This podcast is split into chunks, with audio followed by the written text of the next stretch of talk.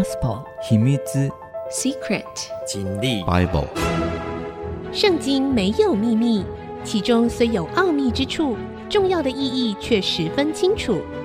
请听曾阳晴为你解密。这里是 IC 之音主客广播 FM 九七点五，您所收听的节目是《圣经没有秘密》，我是曾阳晴哈。好的，我们士师记呢几位伟大的拯救以色列人的英雄啊，事事都已经讲完了。那还有一两件事情作为士师记的结尾啊。那今天呢，我们要来看哈，在一个祭司少年人祭司的故事，以法莲山地。有一个人，名字叫米迦，迦就是迦南地的迦哈。他对母亲说：“你那一千一百舍客勒银子被人拿去，你因此咒诅，并且告诉了我。看呐，母亲，银子在我这里，是我拿去了。”哇，他的妈妈就说了：“我儿啊，愿耶和华赐福于你。”这件事情真的很奇怪哈。大家看到哈，这个他妈妈显然之前说：“哎呀，我的钱被偷了，而且是很多钱呢。”一千一百舍客勒银子，很多钱呢、然后他妈妈一定很生气，谁偷了我的银子？我要咒诅他！哦啊，这个孩子一听，我妈妈要咒诅那个偷他钱的人，那这钱就是我偷的，赶紧就跟他妈妈承认，就说你你那些钱是我拿走的。哦，你你咒诅拿你钱的人哦，看了妈，我承认钱是我偷的。哦，你拿去吧。他妈妈立刻转变态度，啊，就说我儿啊，愿耶和华赐福于你。这个对一个以色列人来讲，这个基本上已经是他们日常生活，他们常常会这样子讲：就耶和华赐福你，耶和华赐福你。可是他他，你会觉得他母亲好像有点息事宁人，急于息事宁人呐、啊，赶紧想要把这这些事情，我原先咒诅你的，把这事情赶快压下来。不对呀、他应该，我正常人应该哈，他问他儿子说：“你怎么会偷妈妈的钱呢、啊？你为什么要偷妈妈的钱？”这是你第一次偷吗？还是你以前也偷过？要问清楚啊！没有哎，他没有这样问哎，直接就说耶和华赐福于你，所以他没有机会让他儿子面对他的问题，也没有问他的儿子有没有在追究这件事情上面有任何的悔改。他儿子只是承认钱是他拿的，还给他妈妈而已哦。他没有说妈，我错了，求你原谅我，我得罪耶和华神了，我真的不应该这样做。没有啊。这些话都没有讲，所以他妈妈的这样子的态度，也造就了米迦这个人的生命的扭曲啊。那他妈妈也是生命有扭曲啊。米迦呢，就把这一千一百舍客勒银子还给他的母亲，他的母亲就说：“我分出这银子来为你献给耶和华，好雕刻一个像，铸成一个像。现在我还是交给你，那交给他不是把银子交给他。”交给他是，我雕了一个像交给你，这更奇怪了。他所以他们那时候的信仰已经是乱七八糟到一个极致啊。为什么信仰会变得乱七八糟？就是没有读圣经，没有读上帝赐给他们。那时候当然他们叫做这个呃妥拉啊，也就是啊呃摩西写的摩西五经，用羊皮卷写的摩西五经。那基本上祭司应该常常念读这些东西给啊这个一般人。啊，能够了解，他们都没有了解嘛，所以生命就乱七八糟嘛。为什么呢？因为摩西的十诫一开始说，你们只有一个神，除他以外，别没有他的神，就是耶和华神啊。另外第二条就最重要的，就是你们不可自己做那些假神偶像，然后你们去敬拜他，不管是天上地下的木头刻的，什么都不能够拜。结果他妈妈才说。我分出这银子来为你献给耶和华，就是说我我要我要奉献给耶和华这些钱。你知道分出这个一字意思原意是分别为圣。Kadash，Kadash 的意思就是这个东西我分出来，我这边有一杯水，我说我分出这杯水来献给耶和华，所以这杯水就属上帝的。那我分出这银子来，这个献给耶和华的意思说一千一百舍客勒银子。就是归上帝的。结果啊，我我这样讲了，他说我用这一千一百舍克的银子雕刻成一个像，铸成一个像。现在我还是交给你，那这个像我要交给你。米迦呢，把银子还给他的母亲，啊，没问题。他母亲将两百舍克的银子交给银匠，雕刻成一个像，铸成一个像，安置在米迦的屋内。哎，大家有没有觉得怪怪的？可能看不出来，没关系啦哈。反正他这些银子里面，当然有一部分就当做什么？当做工钱。然后呢，把这些银子呢熔铸成一个像，然后雕刻成一个神像的样子，然后就交给米迦。除了不能雕偶像之外，更重要的是，更重要的是，他妈妈只交了两百舍客勒银子，所以还有九百舍客勒银子，他妈妈是放在口袋里面，秘密的，也没让米迦知道。然后就去找银匠。当然啦，米迦可能也猜得出来了啊，因为那些钱他曾经，那些银子他曾经偷过嘛，很重嘛，现在变成这么小一个像，大概只有五分之一，他大概也会知道嘛。啊，我们呢？他妈妈这样的做法，就是他保留了九百舍客勒的银子放在自己的口袋。他妈妈是说谎了，因为他并没有完全分别为圣。当他说银子要分别为圣的时候，全部的银子其实都是归耶和华圣。他没有说我分出一部分银子归耶和华为圣，没有。他说我分出这银子就是一千一百舍克勒银子给耶和华神。所以他妈妈第一个说谎，他没有全部拿。第二个，他妈妈违反十诫，不可以铸造偶像。他妈妈保留了。九百银子给自己，九百舍克勒银子给自己，其实这代表了某一种信仰的态度。有一些人，他只在某一些自己认可的区块上面顺服上帝，其他的呢就留给自己，为所欲为。啊，有些人是这样哦，他觉得上帝教导的，我觉得不，我不认同。他跟我们现在的文化，我们现代人生活就要应该像现代人。啊，可能现在大家觉得谈恋爱、上床这件事情，我们不用结婚了，对不对？我们有有性关系，我们相爱啊。如果我们没有性关系，我我们不相爱了，我们就离开嘛。但是他们看到圣经里面说，上帝只允许在婚姻当中有配偶、有性生活这件事情，他们就很不高兴，他们就假装没这回事。他说：“我们有神的爱。”他说：“我们祷告了。”一切都很平安，没问题，我们两个可以在一起。他们会自己解释啊，这块上帝你不要管，那一块我愿意星期天到教会来啊。有些人说，哎，我我上帝啊，我我最近这个经济比较紧哈，呃，而且我最近又又买了什么东西哈，所以呢要付贷款啊，那那那个十一奉献呢，呃，就少一点吧啊。上帝说要十一奉献呢啊，以此试试我。看看只留下百分之九十的钱，我也没有办法让你能够更加的丰盛。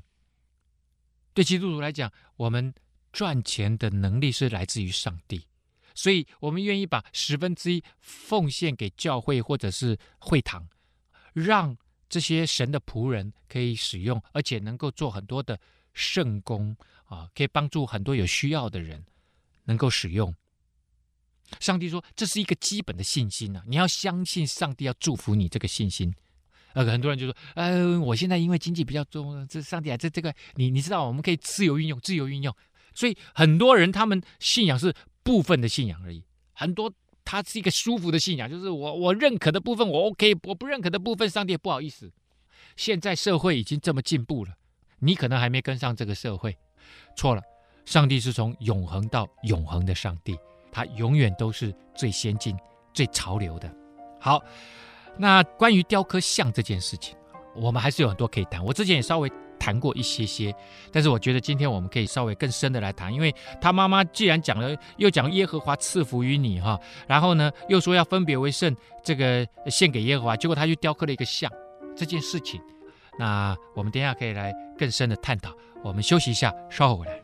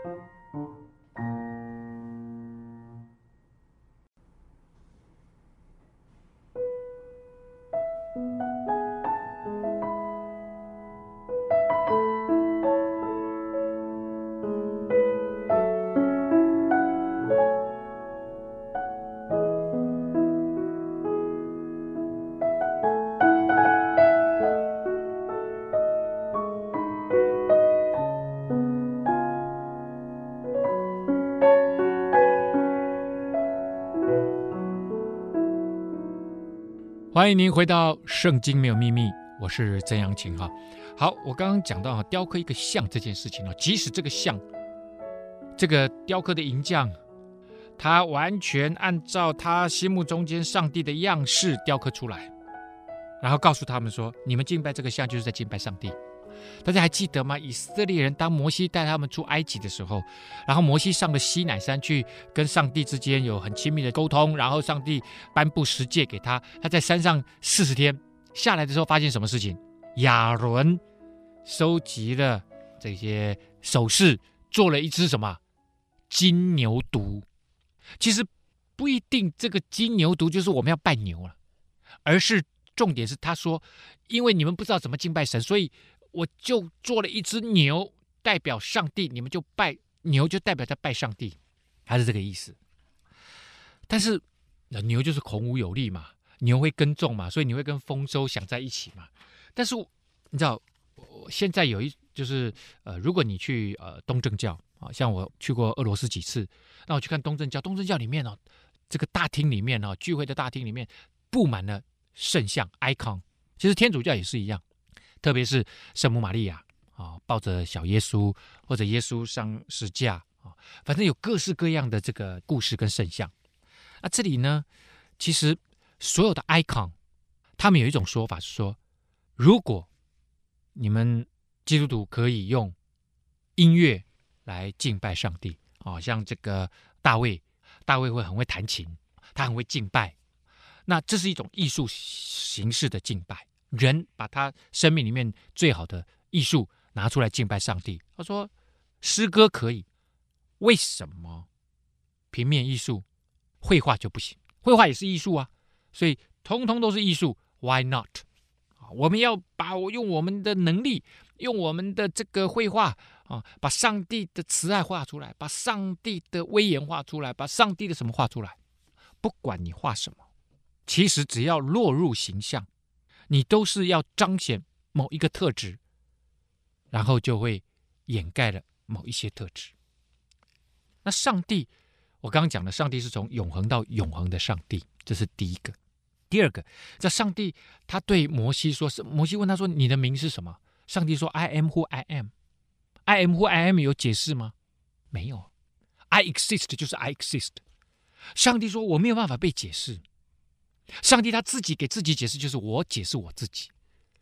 当我们解释任何东西的时候，我们都越看它越远了。就是呃，笔啊，好笔，那你眼前出现一支笔，那笔是什么？笔是可以写东西的啊，用来写东西的，而且被制造出来的。用塑胶里面有墨水，哇，你你越解释越多。那什么是墨水？墨水你就讲一大堆啊。然后这个笔芯前面有一个钢珠，这钢珠又讲一大堆。好，然后钢珠讲一大堆，后来又要更多东西来解释那个钢珠，到最后你已经忘记了。第一个，你已经忘记了你原先要讲比的什么东西，你离那个主题越来越远。第二个，当你去尝试着要去解释一个东西的时候，就像我们常说，上帝的属性，上帝的属性，它是公义的，它是慈爱的，啊，它是怜悯人的。它是丰盛的，它是得胜的，它是医治的。哇，上帝的属性非常非常多，而且永无止境。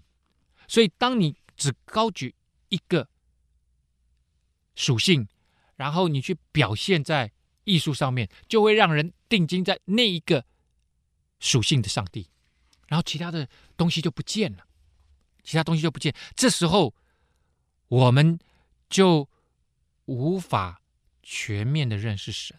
变成是我用我的框架去认识神，可是这是神，这位神是无限的神，应该是让神在我们里面彰显他自己啊。所以呢，在这个当中，你会发现，只要只要落入形象，落入任何事情啊，甚至没有形象也没有关系，他都会变成一种偶像。例如，有些人觉得权力可以拯救我，权力就变成他的神。这些其实我们人喜欢去敬拜一个有限的东西，对于无限的上帝，我们其实并不太明白。但是上帝会一一样一样慢慢慢慢慢慢带领我们。如果你跟他有很好的关系，他慢慢彰显他自己，启示他自己，你会越来越了解他，越来越了解他。所以这时候下面就有了一句话：他妈妈把那个神像交给米迦之后，然后呢，这米迦就有了神堂，又制造以弗得和家中的神像，分派他的一个儿子做祭司。那米迦做了更多事情，他家里面搞了一个神堂、神坛，然后呢，他还做了那个祭司要穿的那个以弗得背心，还有他家中的神像都摆好了，然后哎。在他的儿子里面找一个什么？找一个人来当做祭司。祭司必须是利未人支派的了，而且是必须在神的殿里面工作的，或者是在会幕里面工作的。是，他是有一定的规范的，不是你自己家里面你找一个你自己的，他是以法连人呢、随便找一个儿子就当。所以随便下面就讲了一句话：米迦，你不能在你家私设神坛呐、因为耶和华神是以色列人的神，所以他必须放在呃会幕里面或者圣殿里。那时以色列中没有王，个人任意而行，所以大家都用自己的小脑袋瓜里面随便干啊，让自己随着自己的意思而活。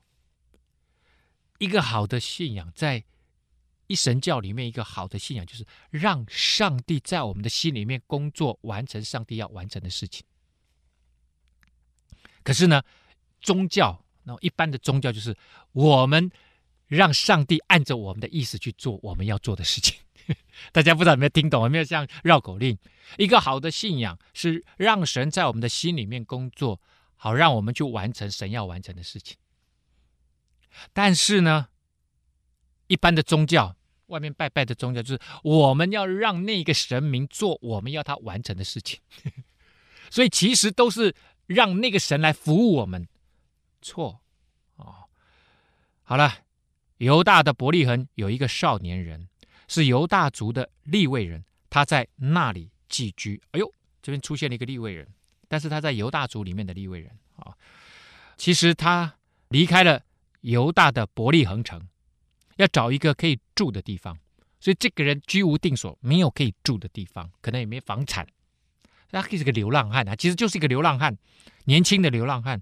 行路的时候呢，到了以法莲的山地，走到米迦的家，哎，就凑巧就来到他们家了。米迦就问他说：“哎，你从哪里来的？”他就回答说：“我从犹大的伯利恒来，我是利未人，要找一个可以住的地方。”好，好啦。米迦就想到，bingo，我们家那个孩子哈、做祭司是有点不伦不类。哎，这边刚好有个利未人，太棒了、哦！米迦，我是迪迦在心里面想了啊、米迦就说了，哎，你可以住在我这里，我以你为父为祭司。他是个年轻人呢、重点就是我承认你，我请你来做我们家的祭司，你是我们家属灵的爸爸。我每年给你十舍客的银子，一套衣服和度日的食物。李伟人就这样。进了他的家，他们把当祭司这件事情好像是一个随随便便的工作啊！我 offer 你一个工作，你来做我们家的祭司，完全就是乱七八糟，跟上帝用摩西、亚伦设立的像这样子的祭司的系统，完全都都都都不相干呐、就自己随便搞啊，自己随便搞，这就是为什么四世纪最后。靠着人的拯救是没有办法真的拯救以色列人，而且都是部分的、暂时的。如果离开了上帝，人乱搞，上帝就说任意而行就是这样子，而且会越来越糟。我们休息一下，稍后回来。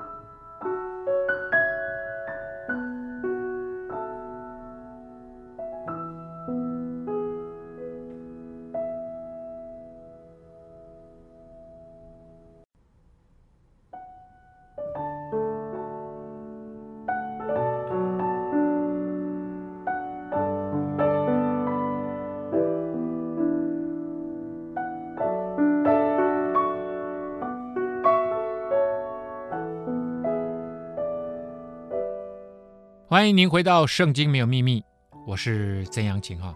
好了，米迦就直接好像他们家是开祭司公司的，就说我 offer 你一个工作哦，你在我们这里住吧。利未人呢，这个年轻的利未人情愿跟那个人同住。那个人看这个少年人如自己的儿子一样。米迦分派这个少年的祭司啊，这个少年利未人做祭司，他就住在米迦的家里。然后米迦就自己自言自语就说：“现在我知道耶和华必赐福于我，因为我有一个利未人做祭司。”他以为他找了一个利未人来做他们家的祭司，上帝你就要祝福我。没有，上帝不是这样祝福人的。上帝不是像做法一样，我做了这件事情，你就一定要祝福我。上帝祝福人是因为那是上帝的恩典。就像我们之前讲过了，Samson 啊，参孙，他即使犯了这么多错误，他最后用力的求告神，上帝再一次把力量给他，这个叫恩典啊，要不然。那么声名狼藉、那么骄傲的一个人，做错那么多事情，上帝不一定要给他。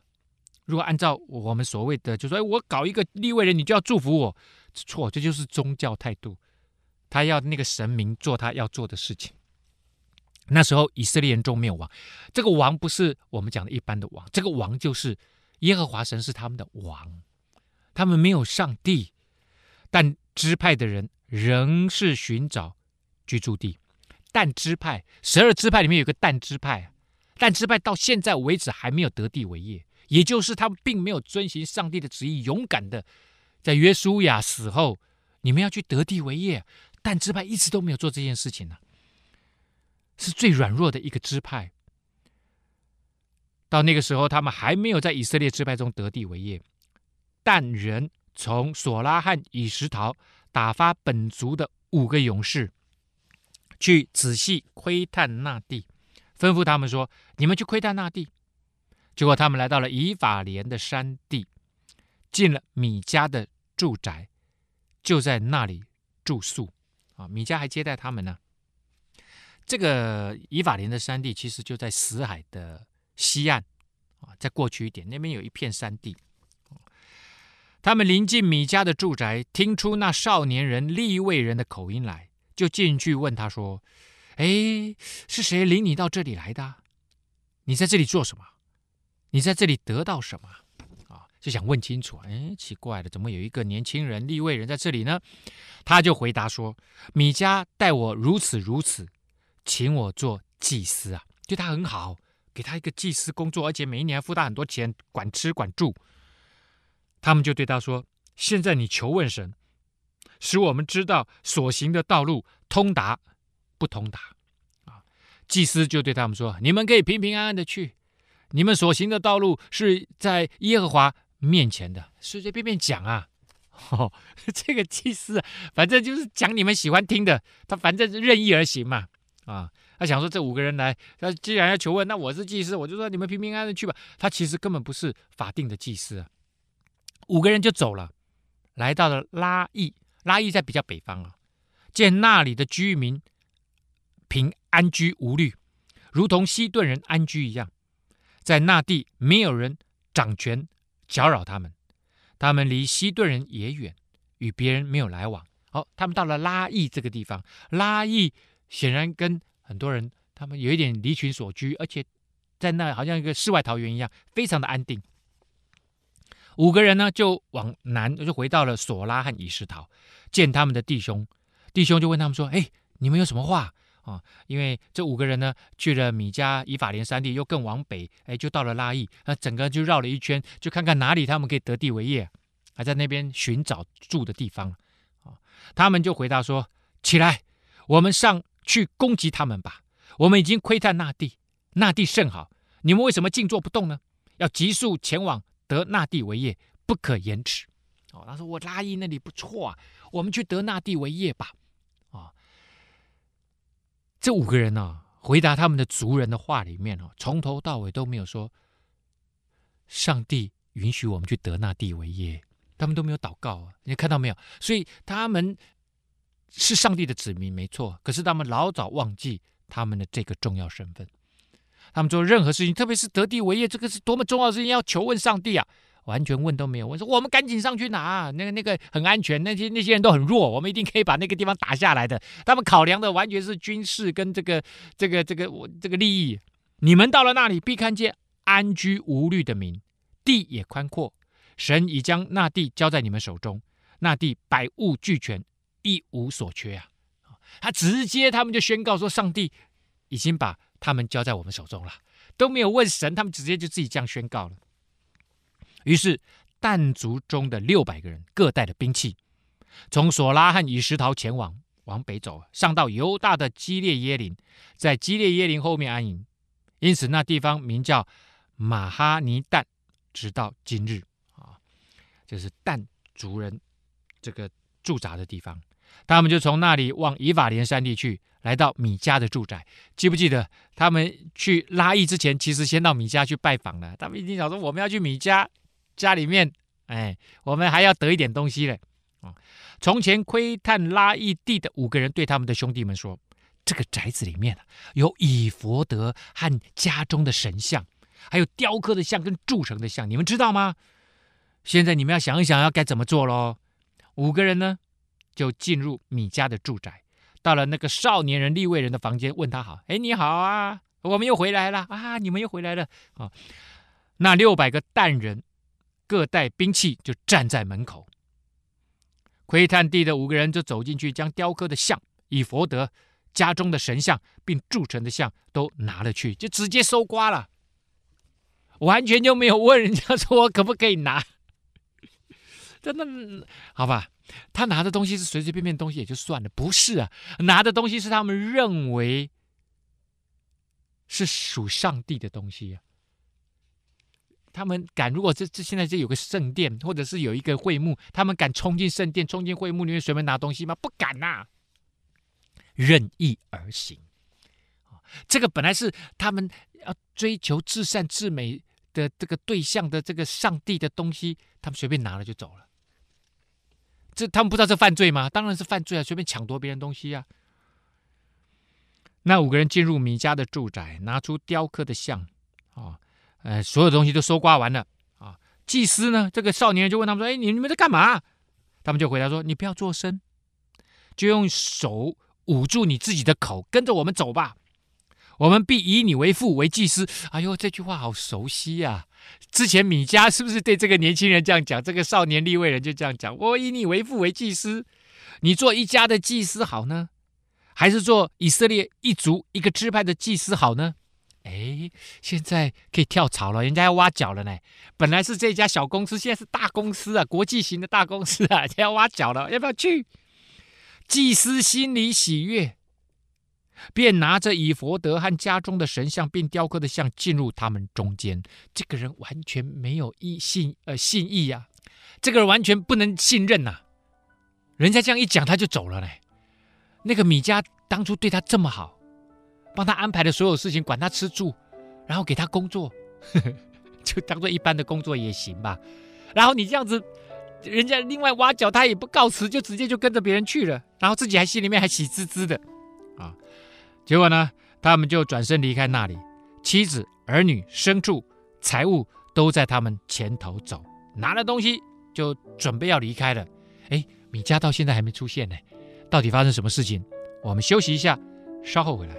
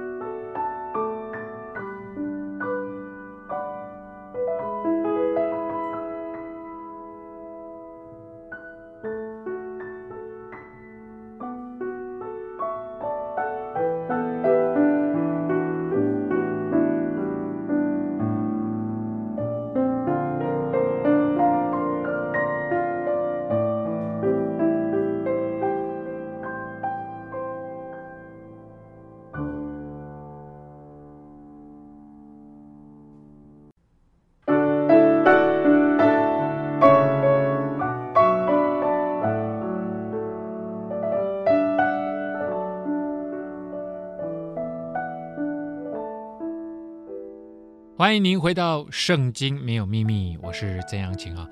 我们看到了一个时代，这个时代呢，背离了上帝，心中没有任何的规范，没有任何的界限，随便乱做，只要你心中认为好的，就可以去做。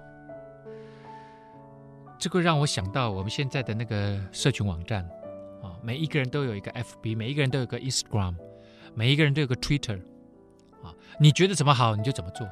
你觉得看别人的这个 Twitter 上面，看别人的这个 FB 上面写的东西不好，你就霸凌别人，我们就给你酸言酸语，这个不就一样吗？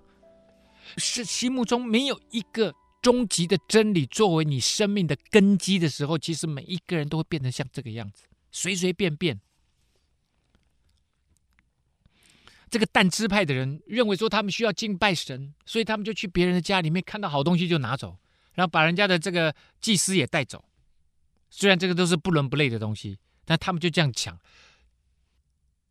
充满了暴力啊！这六百个人在门口站着是什么意思？其实就看出说我们有暴力，你敢讲话吗？这个要是扩大成一个国家，这不就是一个帝国吗？一个霸凌别人的帝国吗？人世间，我们说这个信奉的国家主义、民族主义。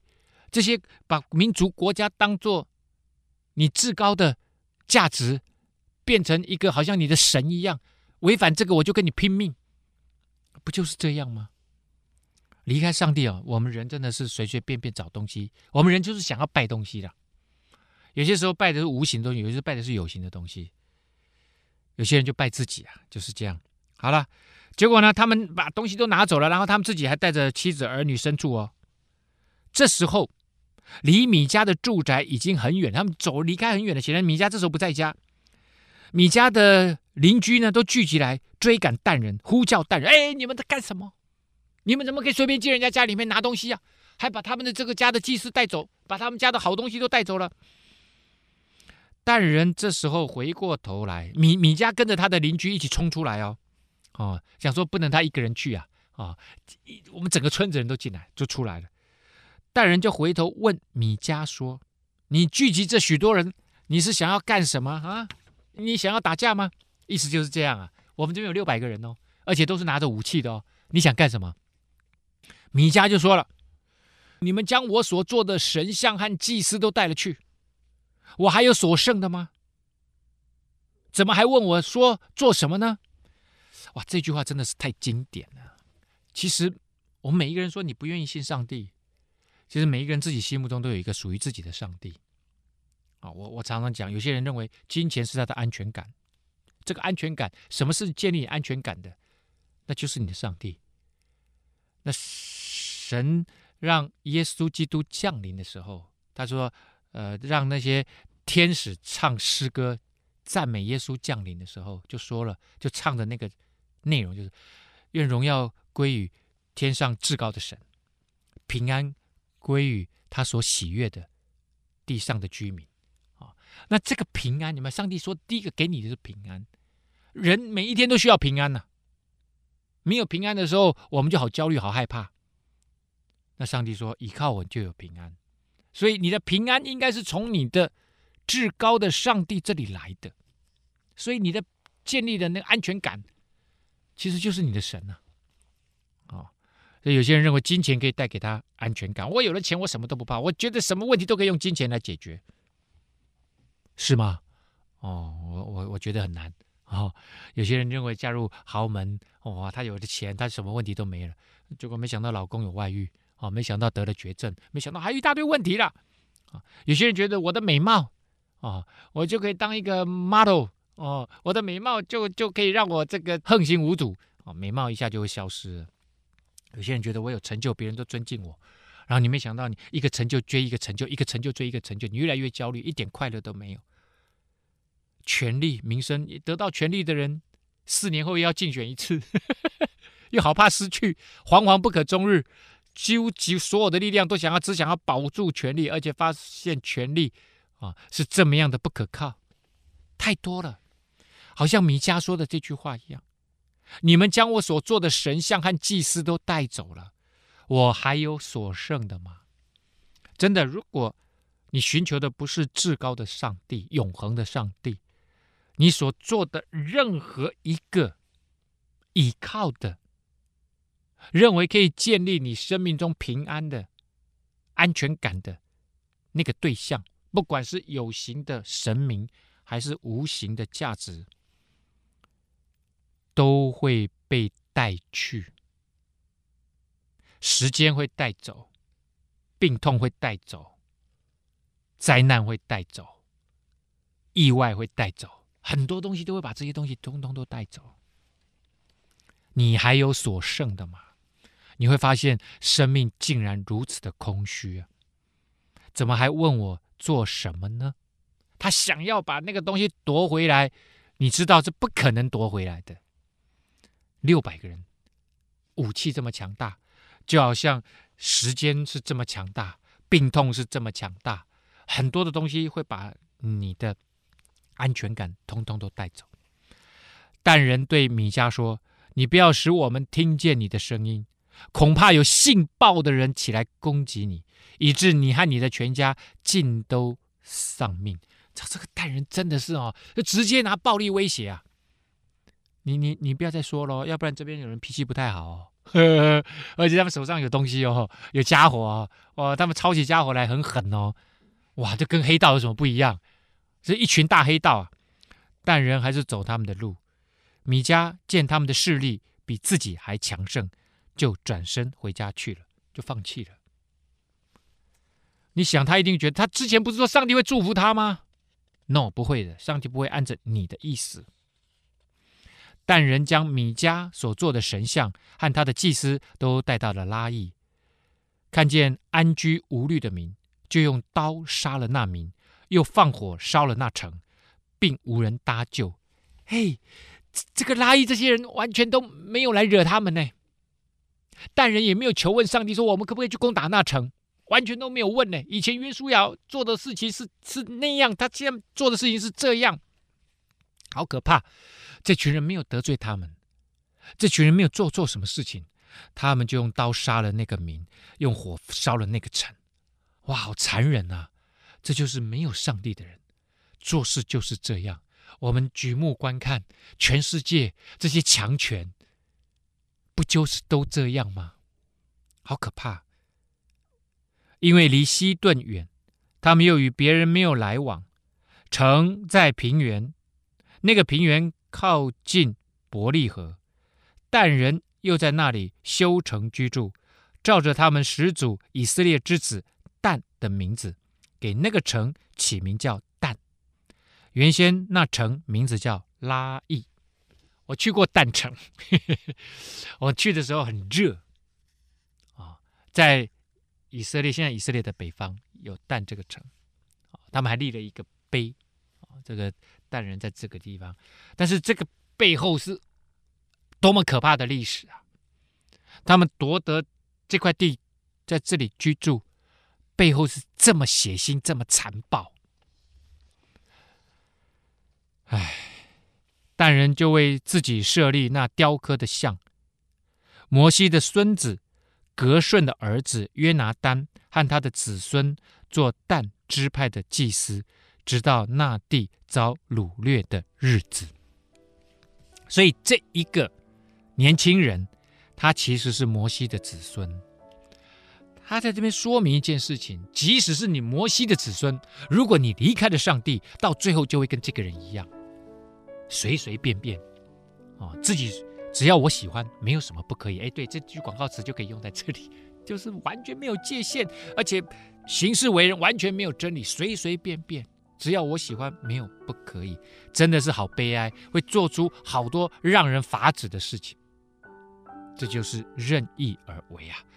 我们今天的节目呢，到这个地方要告一个段落了。圣经没有秘密，我们下次再见。